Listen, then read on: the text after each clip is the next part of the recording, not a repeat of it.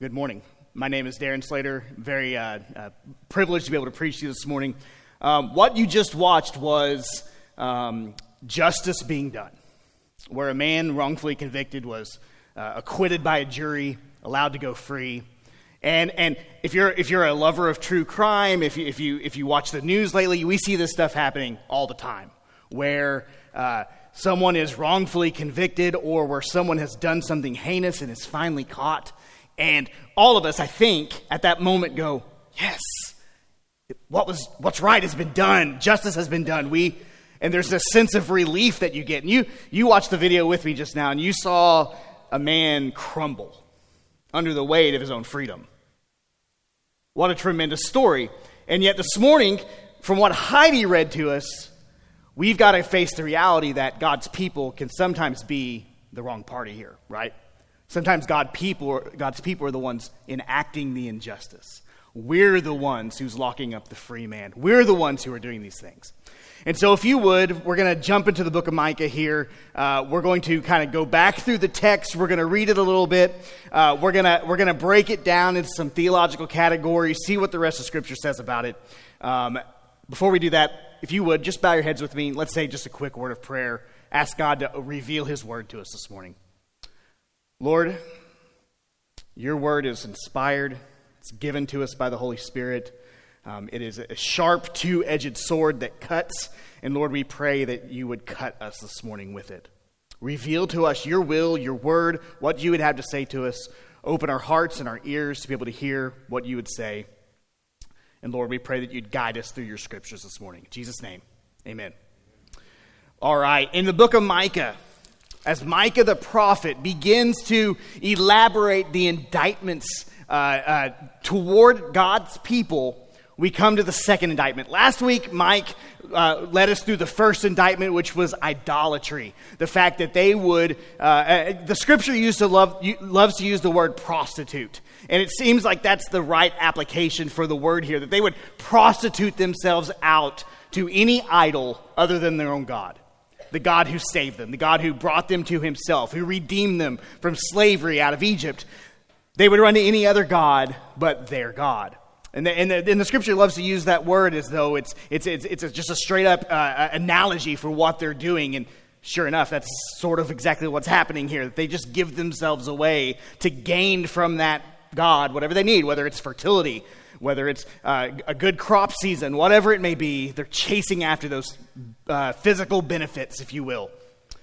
And so that uh, Micah in chapter 1 goes after them and says, Stop the idolatry. Stop following after all the gods. Worship the true God, the God who rescued you from Egypt, the God who saved you, the God who brought you to himself and made you part of his family. Well, then this week in chapter 2, Micah begins another indictment. This morning, we're going to talk about injustice. The fact that God's people are uh, uh, guilty of harming others for their own benefit. So, if you would please go ahead and open your Bibles. Make sure you're looking down at your Bibles as we're talking about it in chapter 2. Look at verse 1 and 2 with me, if you get, again, if you would please. Woe to those who devise wickedness and work evil, and then notice this on their beds when the morning dawns, they perform it because it is in the power of their hands. Get the imagery here.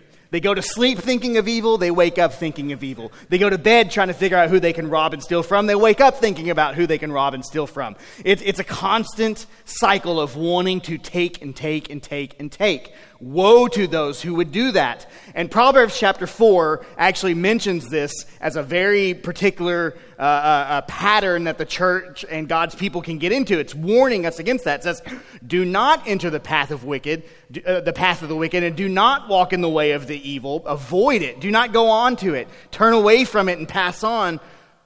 For they cannot sleep unless they have done wrong. They are robbed of sleep unless they have made someone stumble for they eat the bread of wickedness and drink the wine of violence. You, you hear the imagery there of, of drunkenness and gluttonous. Just, it just can't get their fill. It's like there's this longing sensation in the heart of man to get what they want. That's what Micah is indicting God's people of here. Dreaming of injustice. They go to bed thinking about it, they wake up thinking about it. what are they doing? They're there to, they covet fields, they seize them, uh, verse 2, houses, they take them away, they oppress a man in his house, a man in his inheritance. So here we're talking about God's people.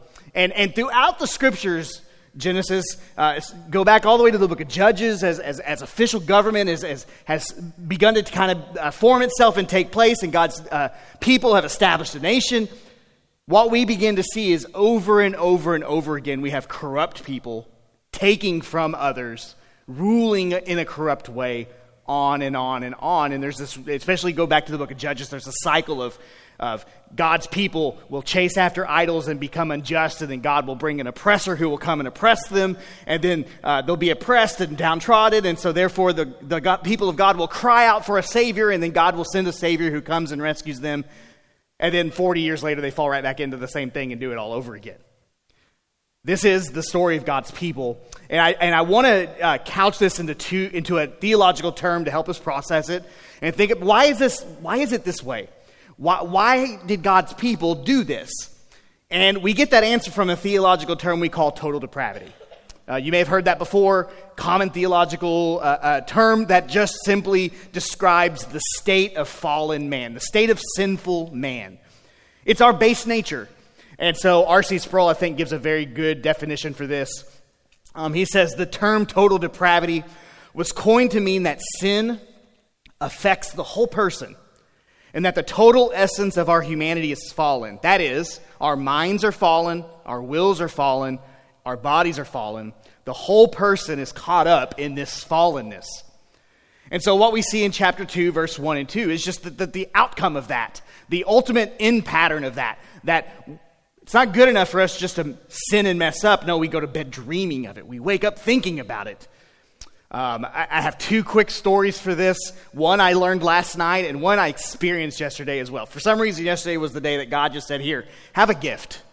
Ha- have a gift of, of, of, illustrations for what this looks like. So, the, the very first one is uh, took man out for on a date last night. Uh, she said she wanted to go see the movie The Blind. Has anybody heard that? Heard that before? Anybody's a Duck Dynasty fan? Anybody? Anybody? A couple people? Okay, so Phil Robertson, uh, he's the he's I, I, would, I, would, say he's the bearded one, but they're all bearded, right? So that doesn't help. Um, he's he's he's the patriarch of the family. Um, he he's the guy who invented the whole duck call thing. Um, his son eventually took it over and kind of ran it after that. Uh, Willie is his name, right? Uh, if you've watched this show, I think it was on A and E for years. It's Duck Dynasty, great show, really funny, pretty clean. They did a movie based on Phil Robertson's testimony, essentially, and they, it's, it's a full, feature, full feature film in the theaters. Totally recommend. I mean, it is just, it, it presents just a crystal clear presentation of the gospel. It's amazing. Um, but, but the whole movie is just here's Phil, good kid, struggling to, to help his sisters and his family survive, gets married, uh, does all this stuff, and then just cycles downward all the way to living out in the boondocks in a bad mobile home, all this other stuff. And you just kind of see the spiraling of man when, it, when we are left to ourselves. Good story, good ending, because he trusts in Jesus. Everything turns around for him. He gets his family back. Great, wonderful. My other illustration is this. Uh, yesterday, Amanda's doing homework. She needs some time alone, to, to some quiet. Amen. Um, and so I'm, I'm going to get the kids out of the house. So I'm like, all right, what can we do? All right, we're going to go look for some fossils and some creeks nearby. Cool, let's go do that. So we do this nice round trip. We go to Allenton to the, uh, uh, to the Meramec River. Uh, we go to a little park kind of down by uh, Tesson Ferry Road, and then we go over to the Chain of Rocks Bridge. Uh, highly recommend. Awesome place to find fossilized wood and stuff. Cool. We do all this stuff with the kids. We're driving home. I got to get Levi to a birthday party. I turn around and look. Dad, put your glasses on. Starts looking. No glasses. Dad, where are your glasses? Starts looking. No glasses. He knows to keep his glasses on his face. He won't do it. So now we have a problem. Where did his glasses go? It's four o'clock. It's getting dark. We got to get back to these places and try to find his glasses. He's got a doctor's appointment coming up soon. Drive to Union, all the way from uh, uh, I 270 on the Illinois side.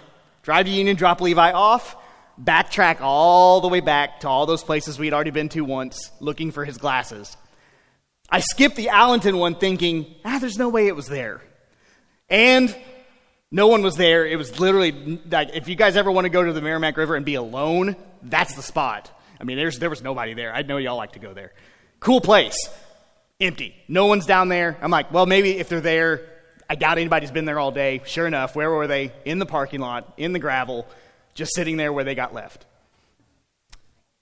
Now, you're like, that sounds like an innocent mistake on a, the part of a six year old. And you'd be right, except he knows, because he's heard mom and dad say it 40 billion times keep your glasses on your face.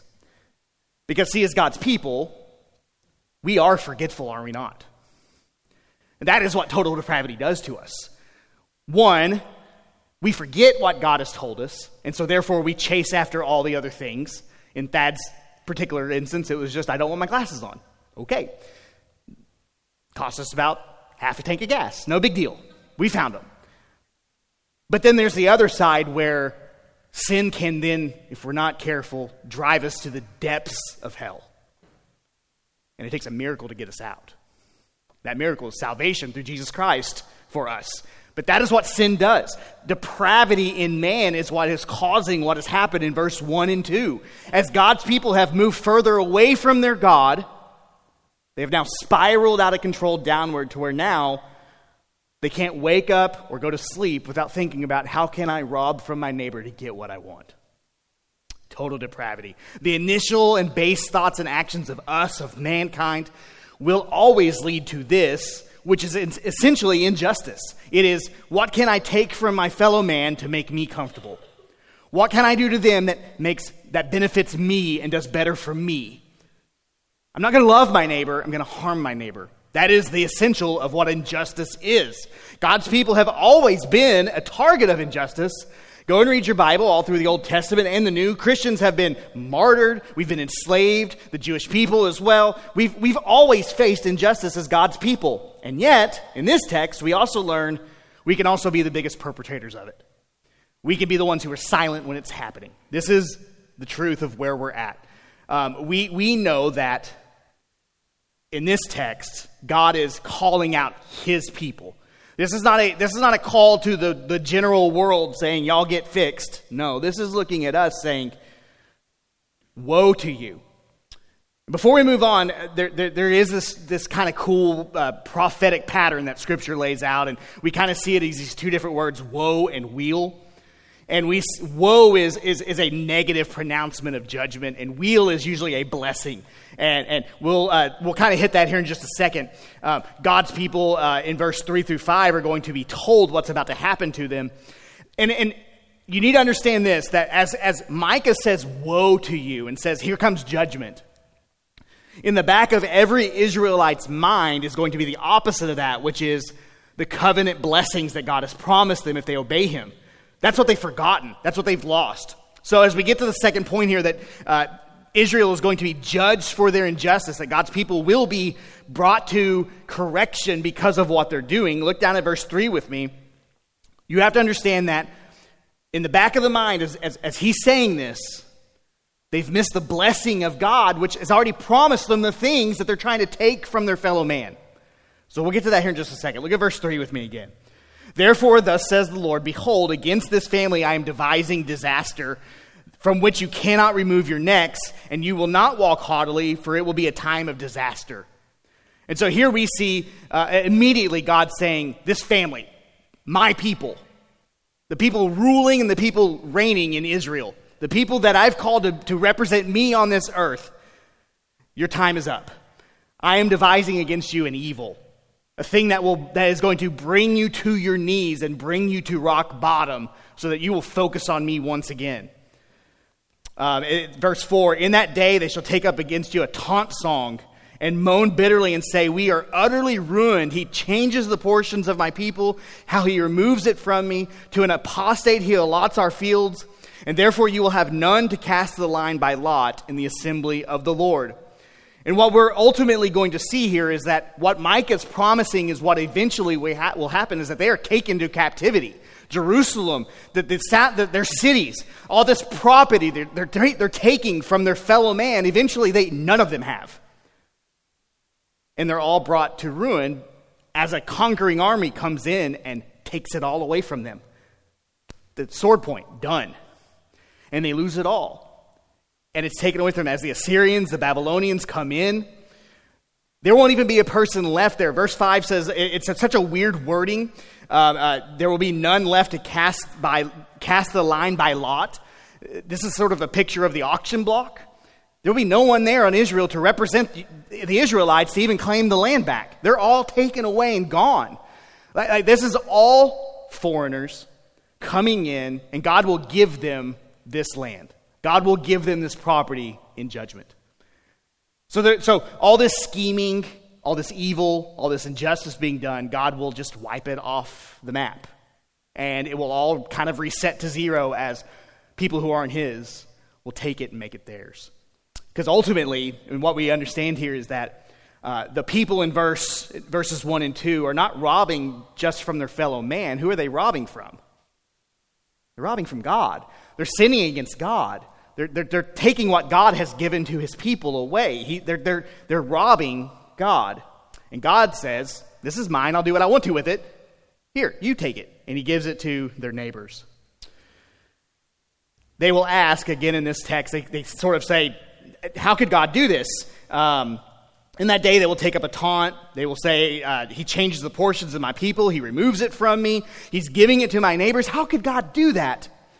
Well, again, this is what God promised them would happen. So in Deuteronomy chapter 28, and I'm going to read a portion of this, but I encourage you to go read it on your own.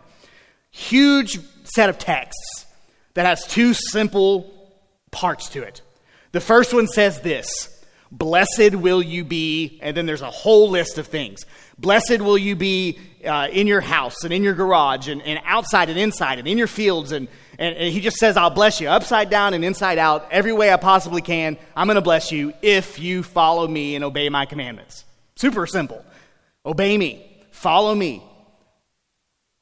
But, then we get to the next part, but if you do not obey me, this will happen to you. So I'm going to read a portion of what he says will happen to them if they don't obey. Verse 16 of chapter 28 says, Cursed will you be in the city, cursed shall you be in the field, cursed shall be your basket and your kneading bowl, cursed shall be the fruit of your womb and the fruit of the ground, and the increase of your herds and the young of your flock. Cursed shall you be when you come in, and cursed shall you be when you go out. That's a portion of the opposite of what God has promised them if they would just follow Him and obey Him. Do justice. Do the things God has called you to do. Love your neighbor as yourself. Love your God with all your heart, soul, mind, and strength. If his people would do those things, God says, I will rain so much blessing on you, you won't know what to do with it. And he did when they were faithful. But when they're not faithful to God, God then says, Here's what's going to happen to you. Another section. Your sons and daughters shall be given to another people, while your eyes look on and fail with longing for them all day long, but you shall be helpless. A nation that you have not known shall eat up the fruit of your ground and of all your labors, and you shall only be oppressed and crushed continually. The consequences of disobeying and running from their God. Another section The Lord will bring you and your king, whom you have set over you, a nation. Uh, I'm sorry, the Lord will bring you and your king, whom you set over you, to a nation that neither you nor your fathers have known and there you shall serve other gods of wood and stone, and you shall become a horror, a proverb, a byword among all the peoples where the Lord will lead you away. Um, uh, you shall have olive trees throughout all your territory, but you will not anoint yourself with oil. And, and it just continues to, to, to uh, uh, paint this picture, and it ends with, You shall be the head, and you shall be the tail. He shall be the head, and you will be the tail. You have this picture of God will lead them into slavery, He will lead them into captivity amongst another nation. And then, sure enough, that's exactly what happens as they continue onward. As they continue to rebel against their God, as they continue to do injustice against their neighbor, God does lead them into captivity amongst the Babylonians, eventually the Persians. And then we'll get to it here in a minute, but then God restores his people, which is the good news. But he says, All these curses shall come upon you and pursue you and overtake you till you are destroyed, because you did not obey the voice of the Lord your God to keep his commandments and his statutes that he commanded you they will be a sign and a wonder against you and your offspring forever. So again, here we are. As, God, as Micah is preaching this to God's people, God's people are not ignorant of this. They know this. They recite these laws in the temple all the time. They've heard this throughout their life that obey me. My people, God's people, obey me. Do what I've said. Obey my commandments. Love one another. Help one another and I will bless you. But if you don't, woe unto you. Woe. My curses will fall upon you. And here we have Micah telling him, It's coming. It's coming. Against my family, I will bring this. I want you to hear the heart of God in this. This is not a, a, a, little kid with a magnifying glass over the anthill just, just hoping to have fun burning his own people. It is not that. This is a God disappointed with his people, wanting his people to repent and turn from what they're doing. And he says, It's coming. I will remove you from this place. All this land you've schemed to get will belong to someone else, not yourselves. You see, this injustice was amongst God's people. What was God's people's response to that? Look at verse 6. Do not preach. Thus they preach. One, one should not preach of such things. Disgrace will not overtake us. You see, when they're told the truth, God's people rebelled against the very truth they were being told. Uh, the sinful response of humanity, the, our, our total depravity within us, when we hear the truth, it can often be Blame shifting, it's God's fault, someone else's fault. God will understand, God can't judge me, or only God can judge me. You've all heard that before, I'm sure. See, their injustice will bring about justice. That's what's going to happen. So, so what does the scripture kind of say here? Um, do not preach. They, they don't want to hear what he has to say. And, and of course, we have a New Testament uh, uh, kind of a point to that, an overlap to that out, out of 2 Timothy 4 3, which tells us that people will accumulate for themselves preachers and teachers who will scratch their itching ears, right? That's what they want. They, they want someone who's going to preach to them goodness. And, and God loves us so much, He's going to overlook everything we've ever done. Don't worry about it. It's not a big deal. Keep, keep, keep, just don't worry about it. Don't, don't preach that negativity stuff. You can't, you can't grow a church that way. You can't increase the body that way by preaching against sin. Like, like just, just love people and tell them how much God loves them is for them. God's going to bless them and give them a wonderful life, right? That is what they want. They want to hear the good stuff. They don't want to hear the bad stuff. Go ahead and go to verse 7. Should this be said, O house of Jacob, has the, Lord, has the Lord grown impatient? Are these his deeds? Do not my words do good to him who walks up rightly? But lately, my people have risen up as an enemy. You strip the rich robe from those who, by, who pass by trustingly with no thought of war. The women of my people you drive out from their delightful houses. From their young children, you take away my splendor forever. So, what, what were they doing? Uh, they, they, they, were, they should have been doing the opposite of all those things. Um, the picture here is a, a man is returning from war. All he has left is his coat. And they even take that from him. What should they have done? This, this, this man that's, that's thinking he's in peace has now been accosted and, and they've taken from him the only thing he has left. They should have clothed him. They should have helped him. They should have restored him. They should have done the things for him that he needed to live and, and do the th- and, and help him out. And they don't. They, they, they take from him instead of give to him. Uh, the women and children, they drive them out of their houses. What should they have done? No, they should have helped them. They, they should have sustained them and, and protected them. They've done the opposite of that. They should have continued to proclaim the law and the covenants uh, uh, from, the, from the Bible to their kids, and instead, God says, You've taken my splendor from them. You've robbed from them my presence and my and my my and, and my, my gloriousness. You've taken it from them for your own gain. You see, everyone here is a victim of their injustice. It's not, ju- it's not just uh, landowners, it's not, it's not just people with property and that type of thing. It's, it's not some random group, it's everyone. They are ruining God's people with their greed and with their sin. And again, as we keep reading, they say, um, verse 10 Arise and go. This is no place to rest because of the uncleanness that destroys with grievous destruction if a man should go about and utter wind and lies, saying, I will preach to you of strong drink and wine, he would be the preacher of this people. Hear that indictment. Hear that, hear that accusation. If I were to send among you a man who said, Drink all you want and eat all you want, that's the goodness of God. That's it. That would be the people that they would want to listen to. The itching ears. the itching ears. They want the guy who's going to come in and preach to them hope when there is no hope, and preach to them peace when there is no peace, and preach to them rest when there is no rest. They want to hear the good stuff, they don't want to hear the truth. We are guilty of that, church. All of us are at times. And you know that. No one wants to sit here and preach on sin. Stinks. I don't want to preach this. It stinks. But yet, I have to preach it and you have to hear it. Because if we don't, we run the risk of God's judgment. We have to be prepared for the truth. We have to listen to the truth when it's presented to us. And here Micah says, If I were to come in preaching not the woe of God, but the blessings of God, and it, it, while you're in the midst of total rebellion against Him, that's what you want to hear. That's what you want. We're not going to do that. And He preaches the truth to them. Micah, though, does not leave his people helpless or hopeless. And that's the beauty of this text as we get toward the end of it. As we get to verse 12, he says, he gives a promise, an amazing promise. And it's one of those promises that is echoed throughout the scriptures. When God's people have faced injustice, when they faced uh, uh, both, in, but when they faced justice from God in particular, that God is going to judge them for what they've done, there's never just a God has abandoned you and left you to your own devices. No, there's always a promise that comes after that that I will restore you. I will bring you back to myself. We're going to get that.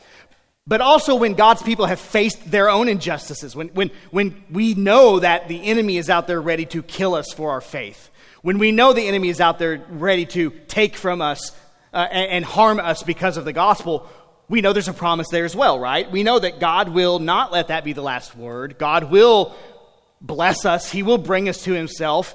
You, uh, I like Paul's words uh, in the New Testament. Uh, basically, he says, you, if, if you kill me and put me in prison, I'll just convert all the household of, of, of of, uh, of, the Roman emperor, and uh, if you kill me, I get to be in the presence of the Lord. Do your best. What are you going to do to me? Uh, it, it's the Paul just just just spits right in their face and says, "Do what you want with me. I'm going to win no matter what." That is the Christian response to pretty much everything in our life.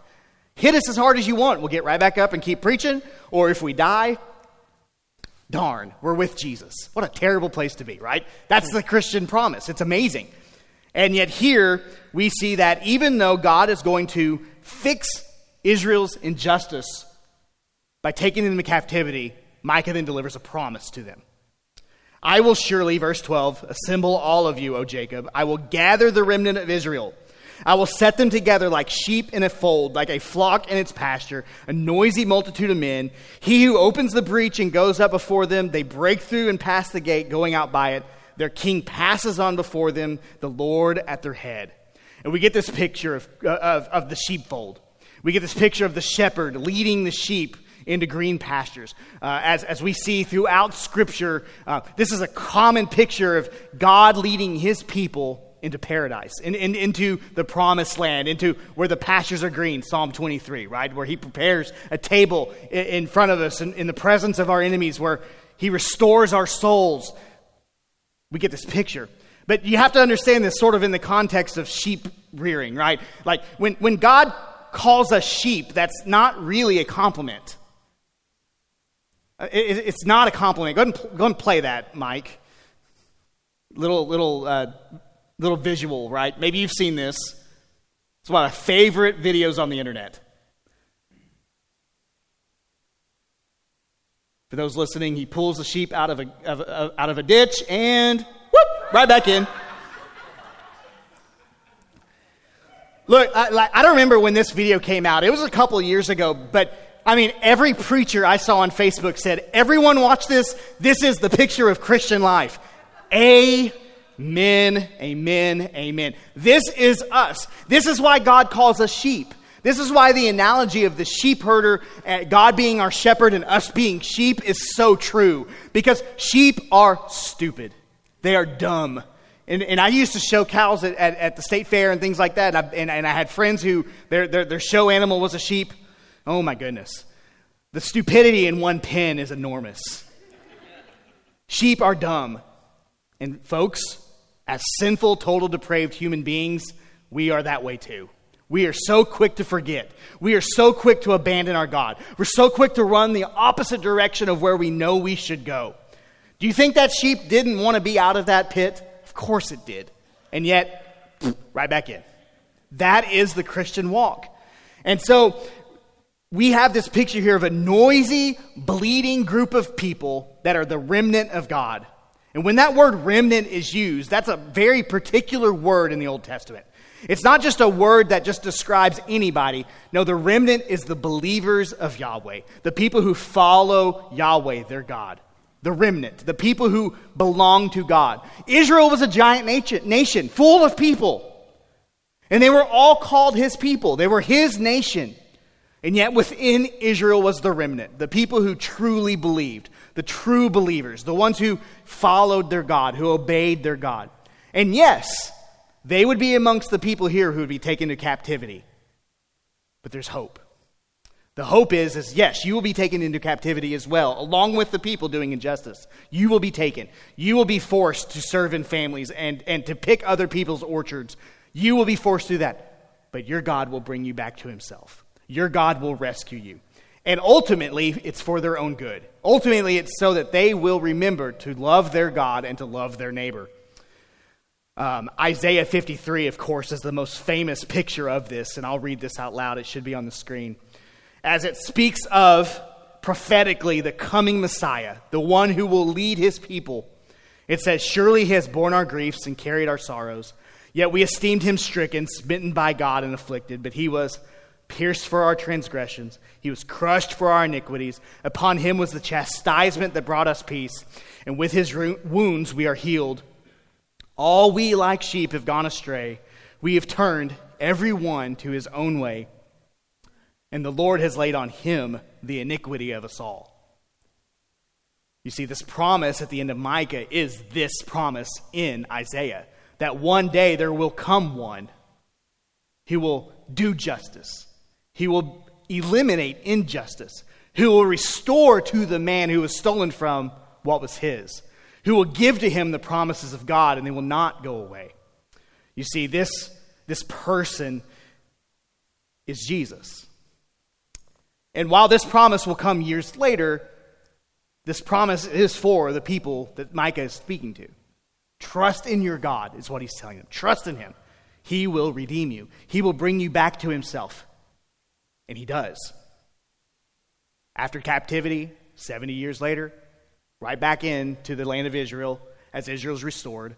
God brings back His people. They're able to worship Him again. And God fulfills this promise in part here, but in fullness in Jesus. You see, you are that sheep that it speaks of in this text. We are the sheep that, that Micah's speaking of here. We are those people. You need a shepherd to steer you the right way. And so today is that day to trust in that shepherd.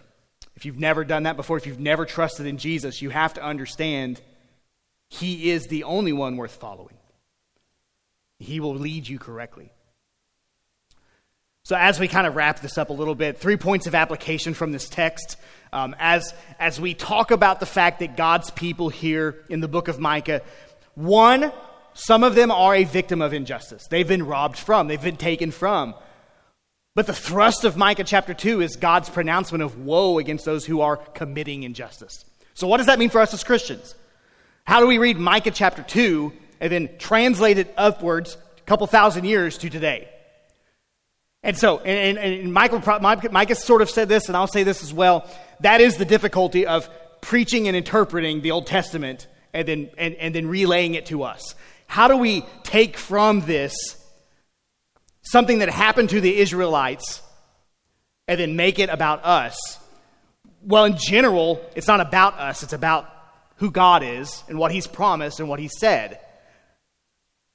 But two is, do we not see the pattern of humanity here? Of course we do uh, an old uh, preaching book that, that I love to read in college and stuff. They call this the fallen condition focus.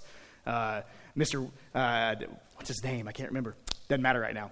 Um, in, this, in, in this book that we did on preaching, this, this is the place where we look and we say, where can our humanity meet their humanity?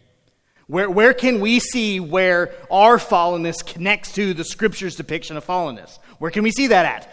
And there's a couple of ways here that we can see it. The first one is this is God's people must be just. Why?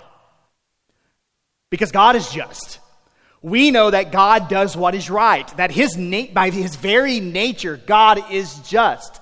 God cannot do wrong. God cannot break a promise that He's made. God will always do for us what He's told us He will do. He will always do what He said He will do, period.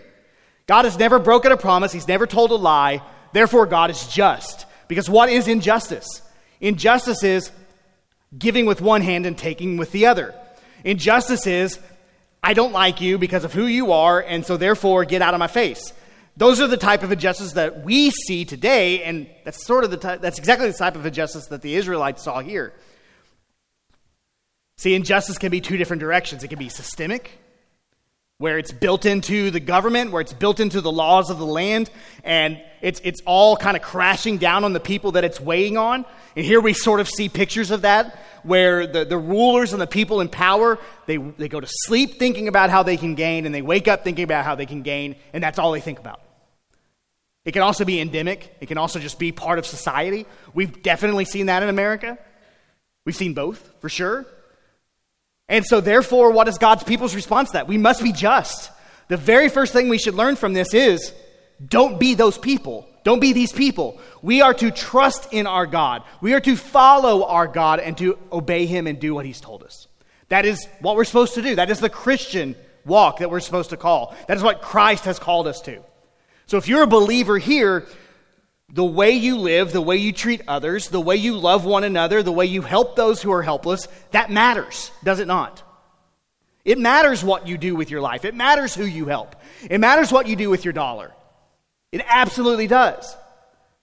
So don't ignore the commandments and the things that God has told us. We must be just because our God is just. And then, two is God's people must seek to eliminate injustice. Now, that's hard because, again, some, ju- some injustices done are way above our heads, they're way above our pay grades. And yet, we know that Christians have a voice who can vote and do other things and spend their money in ways that begin to reduce the amount of injustices that are out there. Because our God is just, because his people are just, it should be very hard for us to look at, for instance, the guy in the video in the very beginning who was wrongfully accused of murder. It should be really hard for us to look at stories like that and turn our heads away and not do anything about them.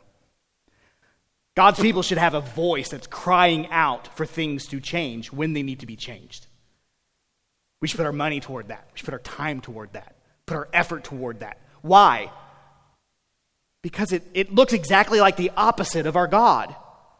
So, therefore, for us, it should be like a blaring Christmas light in our face, just blinking, saying, No, this is wrong, this is wrong, this is wrong. And so, therefore, we should be people seeking to help alleviate that in whatever means and way that you have. All of us, as American citizens, have at least one way, don't we? And that is with our vote. So, use it. Use it to use that in, particular to eliminate just injustices that we see. Then, uh, beyond that, though, here in our church, here in a moment, we're going to take up an offering. Every week, when we take up an offering, money that you, ta- that you give in goes toward helping those who, helping the widows, helping the orphans, helping those uh, impoverished and, and in places that need help. Uh, we do that every week as a church. As a church, we have a mission to use our resources to help those in these situations. So as you give, remember that. Remember that, that your money's not just going toward uh, uh, salaries and things like that. No, no. They are going toward helping preach the gospel to those stuck in these injustices and to help alleviate them. So remember that as, here in a minute. But then, third, God's people must point others toward the only just one, the truly just one. Because ultimately, in the book of Micah, what, what I want you to see here is just a little bit of this is Micah could have said, God's going to make you give all that back to the people that you took it from. And that would have been good, but it wouldn't have been the ultimate solution to the problem. God, he could have remedied this. He could have just made new land and, and gave it to him or whatever. That, that's sort of not the point. what does Micah end up promising to his people? He doesn't promise to them at the end of, of chapter 2 all those of you who have faced injustice will get your land back, you're going to get your coat back, you're going to get your money back, everything's going to be kind of reset and put back to where it was. That's not their greatest need. Their greatest need is a shepherd, one who will lead them, one who will guide them, one who will save their soul and give them everlasting life.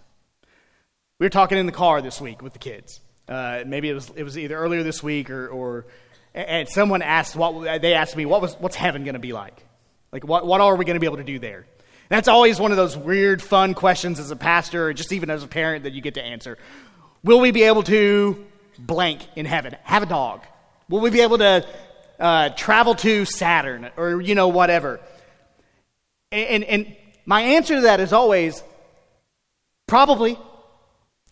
What can we not do when we're not bound to this earth with physical bodies that have to breathe and eat? Probably anything we want. But that pales into comparison what God actually has in plan for us because the scripture says we can't even fathom or even begin to dream what God has in store for us. Now, now I can dream of a lot of things, guys.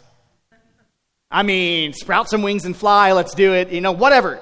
You, you think in your brain all the good things that could come from being in heaven with God, from living in this universe as it's restored. It's going to be amazing. But you can dream all day long and you will not even scratch the surface of what God has in store for us and the riches and the blessings that we will inherit from our King. You can't even begin to think about that. That's what the people need. They don't need their possessions restored to them here, they need a Savior. More than anything, God's people need their God. Church, you live in a world full of fallen people thinking that material possessions will save them that having more will help them and, re- and, and give them purpose and meaning. Can I tell you right now? The obvious answer is that they need Jesus more than those things. That they need to hear from your lips, not just Miss Widow, Mr. Orphan, I'm going to I'm going to help you, I'm going to take care of you, I'm going to take you into my house and feed you. Those are great things. What do they need more than that? They need Jesus. They need a Savior that they can trust in and have eternal life from right? That's what they need. And so, therefore, as Christians, our God is so good and so glorious. He died on the cross for our sins, He rose from the grave. That's what the people around us need most. And so, that should be the first thing on our lips as we talk to those in, in need, for those facing injustice, for those in the midst of injustice. Our God is good.